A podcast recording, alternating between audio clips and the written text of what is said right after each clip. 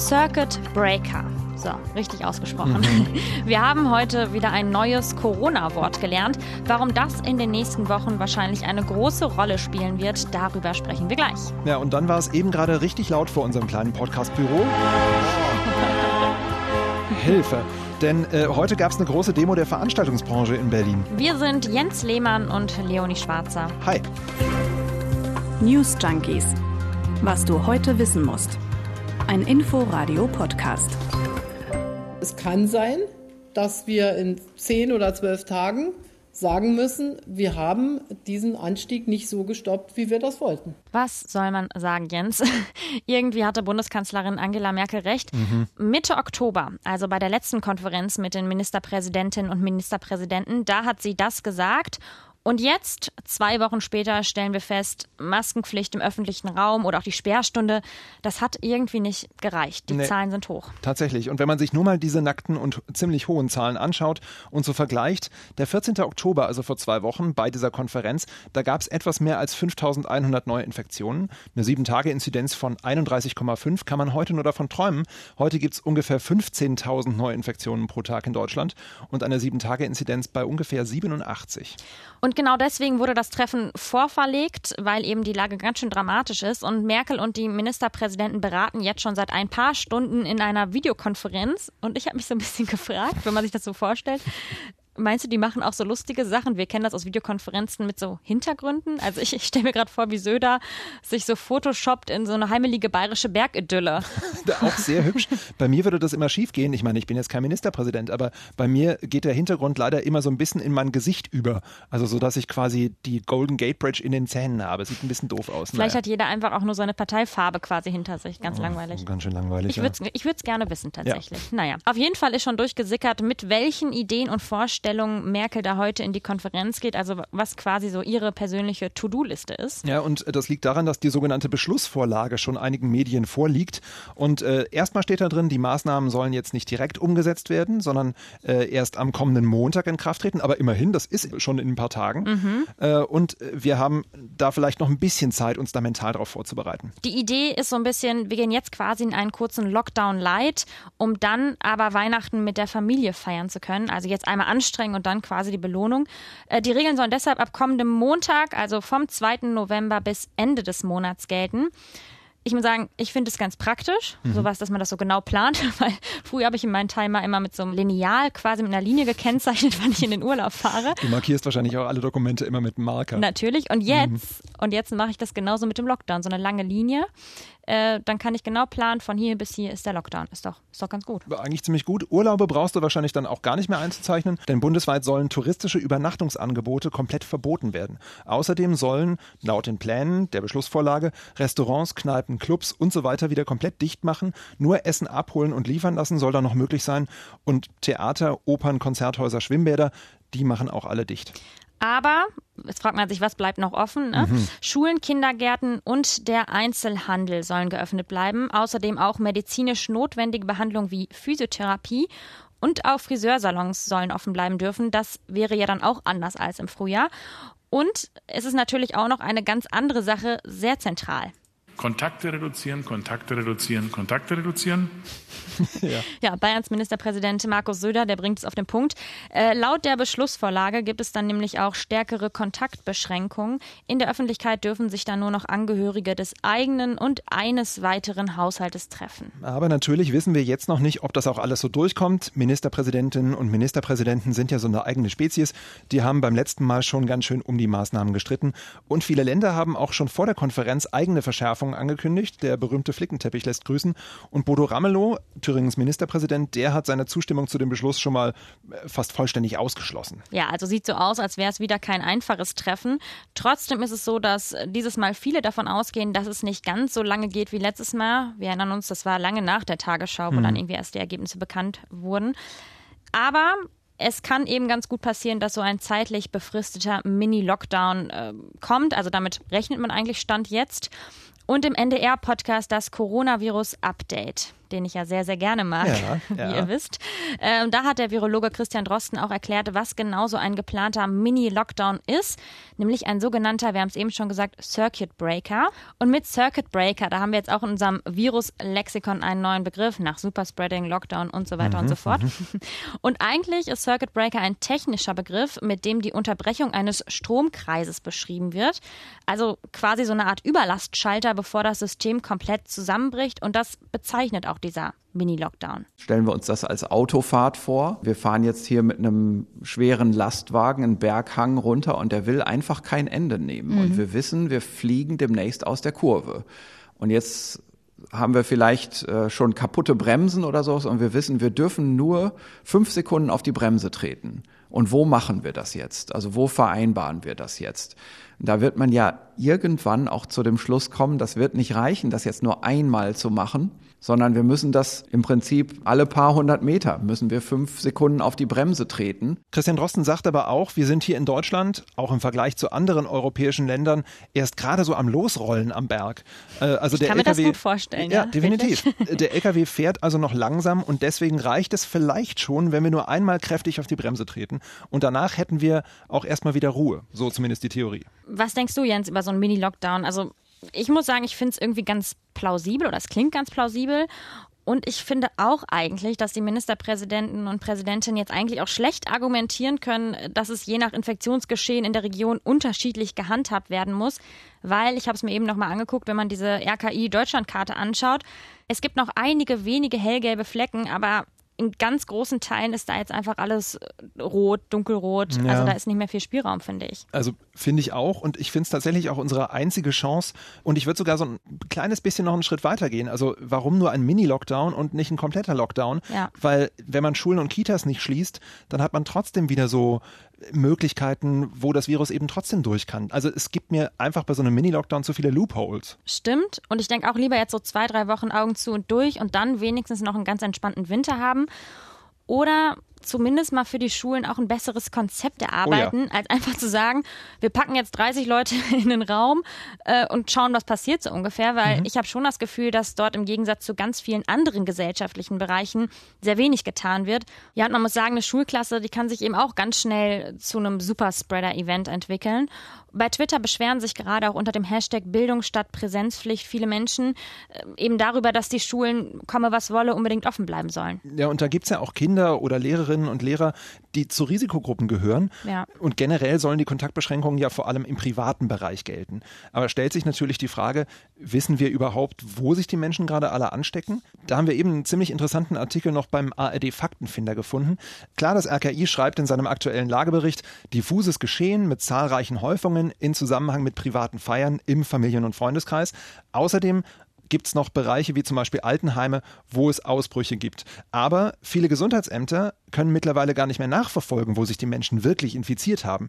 In Hamburg zum Beispiel hat der Senat gestern schon mitgeteilt, bei 300 Neuinfektionen, da habe man lediglich in 19 Fällen die Ursache wirklich feststellen können. Also weniger als 10 Prozent, das ist schon ziemlich krass. Genau, und die Aussagen vom RKI, die beziehen sich nur auf Ausbrüche, also wenn mindestens zwei Infektionen in einem Zusammenhang stehen. Aber genau das sind momentan nur ungefähr ein Viertel der gemeldeten Fälle, die sich überhaupt zu einem Ausbruch zuordnen lassen. Und das heißt, das RKI schränkt auch seine Aussagekraft so ein bisschen selbst ein und sagt halt, dass das Ergebnis mit Zurückhaltung interpretiert werden solle. Also muss man zusammenfassend sagen, so richtig wissen wir auch nicht, wo, wann genau sich wie viele Menschen infizieren. Ist ja auch so, wenn man neben irgendwem im Bus gesessen und sich dort infiziert hat, wie soll man das mit Sicherheit später feststellen? Das geht ja quasi gar nicht. Ich glaube, dass private Feiern einfach deutlich besser nachvollziehbar sind, weil man eben genau sagen kann, letzte Woche hat da jemand jemand anderen getroffen, die hatte später Corona und die Person auch, dann weiß man es wenigstens. Genau, es ist leichter nachverfolgbar für einen selbst auch. Aber eins stimmt natürlich, im privaten Bereich kommen sich Menschen natürlich meistens viel näher als jetzt und über einen längeren Zeitraum näher als jetzt zum Beispiel im Bus. Klar. Und im Bus trägt man auch eine Maske. Also ich kann mir schon vorstellen, dass die meisten Infektionen bei irgendwelchen privaten Familienfeiern passieren. Aber auch wenn wir jetzt nicht so ganz sagen können, woher gerade die ganzen Neuinfektionen kommen, eins ist klar. Konzerte, Partys, Festivals. Bei solchen Gelegenheiten, da kommt man sich besonders nah und da kann man sich natürlich deshalb auch besonders gut anstecken. Ja, und deswegen leidet die Veranstaltungsbranche natürlich besonders stark. Deshalb gab es heute in Berlin eine große Demo.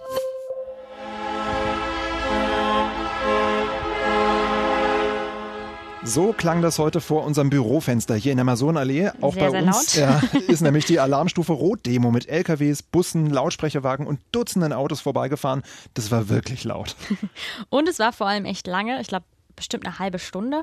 Äh, bis da alle durch waren. Und die sind auch nicht besonders langsam gefahren. Also das waren wirklich richtig viele. Und wir beide, wir standen wie so Touris am Fenster und haben erstmal das Hupen aufgenommen. Ja, sehr schön. Für und, euch. Genau, nur für euch live dabei. Und in den Autos, da saßen dann wahrscheinlich jetzt nicht nur Veranstalter und Künstler drin, die hatten ja vor allem zur Demo aufgerufen. Genau, aber die Veranstalter, die haben sich eben auch mit dem Hotel- und Gaststättenverband DEHOGA zusammengetan und auch mehreren Reiseverbänden. Nicht nur, damit es voller und lauter wird, sondern auch, weil sie eben auf die Verluste beim Musiktourismus hinweisen wollten. Ja, da sind nämlich hunderte Millionen Euro im Spiel. Jedes Jahr werden diese Euro für Reisen zu Konzerten von Bands, Orchestern und allem Möglichen ausgegeben, aber auch zu Musical-Theatern im ganzen Land. Das ist echt ein ganz schöner Wirtschaftsfaktor. Zeigt eben auch, Kultur- und Musikbranche sind ein Motor für Tourismus, Hotels, was weiß ich, Busunternehmen, Fluggesellschaften, was da alles dranhängt, macht man sich immer gar nicht so klar, finde ich. Denkt man irgendwie nicht so im ersten Moment dran. Ähm, außer diesem Auto-LKW-Reisebus Corso gab es aber auch einen großen Demonstrationsmarsch zum Brandenburger Tor.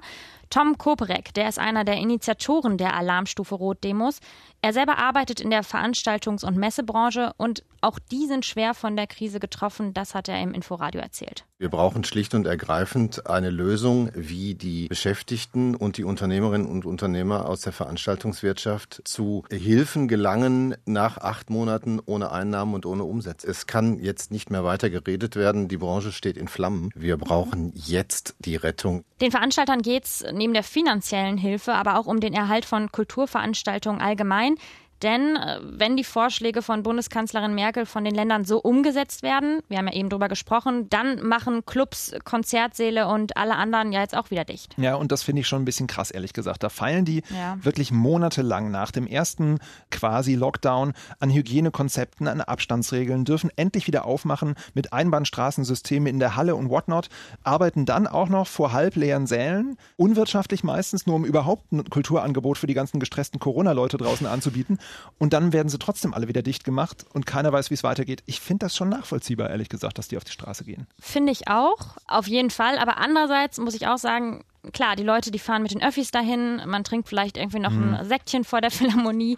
Also es ist ja nicht so, dass es nur dieser Konzertmoment ist, sondern da hängt einfach noch unglaublich viel dran. Ja, stimmt. Und ich finde es schwierig. Also ich finde halt auch die Frage schwierig, was lassen wir offen, was schließen wir, was ist systemrelevant. Also ich meine, für uns sind vielleicht Konzerte besonders wichtig, weil wir da gut abschalten können. Für andere Leute sind vor allem Restaurantbesuche zur Entspannung ganz zentral und für noch andere das Aufmöbeln im Fitnessstudio. Hm, für mich nicht. Aber ja, stimmt. Also irgendwie hat natürlich. ja alles seine Berechtigung und wir können jetzt nicht alles offen lassen, weil dann steigen die Zahlen dramatisch und da abzuwägen, was man offen lässt, ich finde es ganz schwierig. Ist eine solidarische Frage, ne? Ja, klar.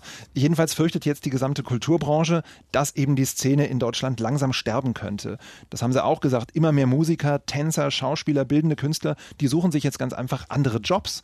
Kein Wunder, Soloselbstständige fühlen sich nach einem ersten Hilfspaket so im späten Frühling komplett alleine gelassen seitdem. Genau, für die gibt zwar das Rettungsprogramm Neustart Kultur von Kulturstaatsministerin Grütters, aber das pumpt das Geld vor allem in Institutionen wie Konzertsäle und da ist dann so ein bisschen die Hoffnung, dass es dann auch bei den kleineren Künstlern in Form von Aufträgen oder Engagements ankommt. Aber ob das so ist? Ja, weiß man wirklich nicht. Außerdem, wir hatten es schon am Montag hier im Podcast, viele steigen bei den vielen Maßnahmen, die es bisher schon gibt, gar nicht mehr durch und denken dann im Zweifel auch gar nicht dran, dass sie es auch nochmal beim Amt oder bei der Kreditanstalt für Wiederaufbau versuchen könnten.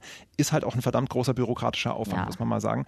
Künstler und Veranstalter sagen jedenfalls, das ist alles viel zu kurzfristig gedacht. Jetzt, wo man weiß, dass die Pandemie nur noch ein bisschen dauern wird, muss es langfristigere Pläne geben. Genau, und da gab es auch ganz konkrete Forderungen heute bei der Demo.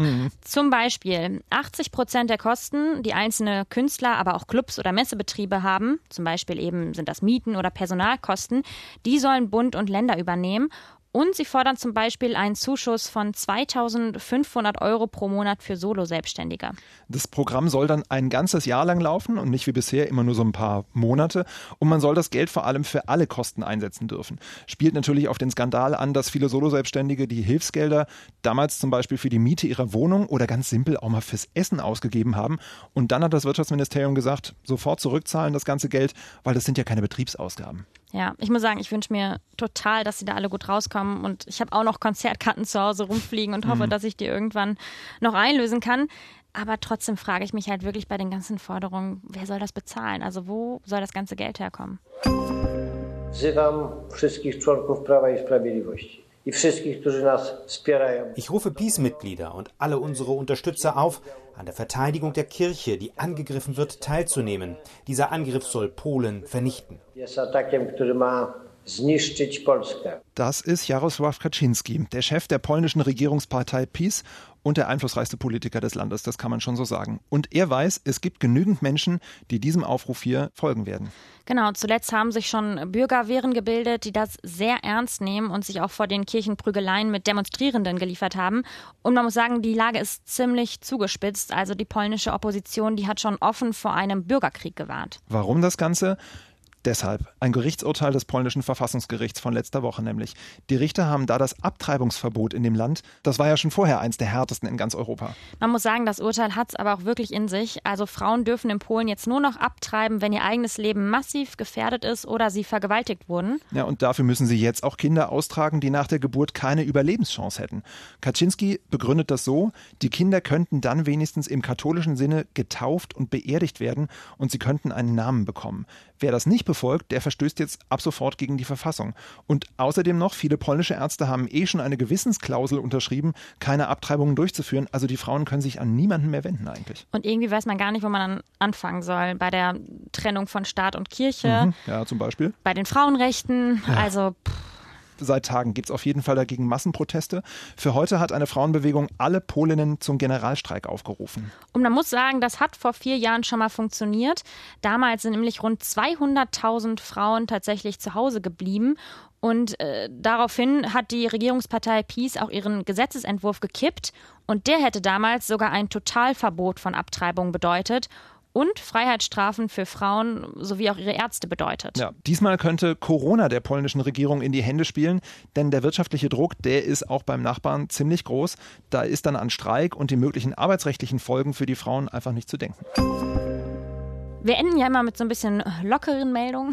Ja, das ist nach Abtreibungsdebatte in Polen dringend nötig, ja. Ja, und es gab noch eine Eilmeldung heute. Chemnitz wird Kulturhauptstadt des Jahres 2025, wow. also in fünf Jahren. Ja. Das hat die Auswahljury heute bekannt gegeben. Ja, das ist erstmal schön für Chemnitz, das ist auch schön für Sachsen. Und äh, mit dem Titel ist ja auch immer ein großes Konjunkturprogramm verbunden. Ist so ein bisschen wie unser Dorf soll schöner werden, nur auf europäischer Ebene. Definitiv. Problem ist diesmal nur, wie soll denn der geneigte, kulturinteressierte Europäer überhaupt nach Chemnitz kommen?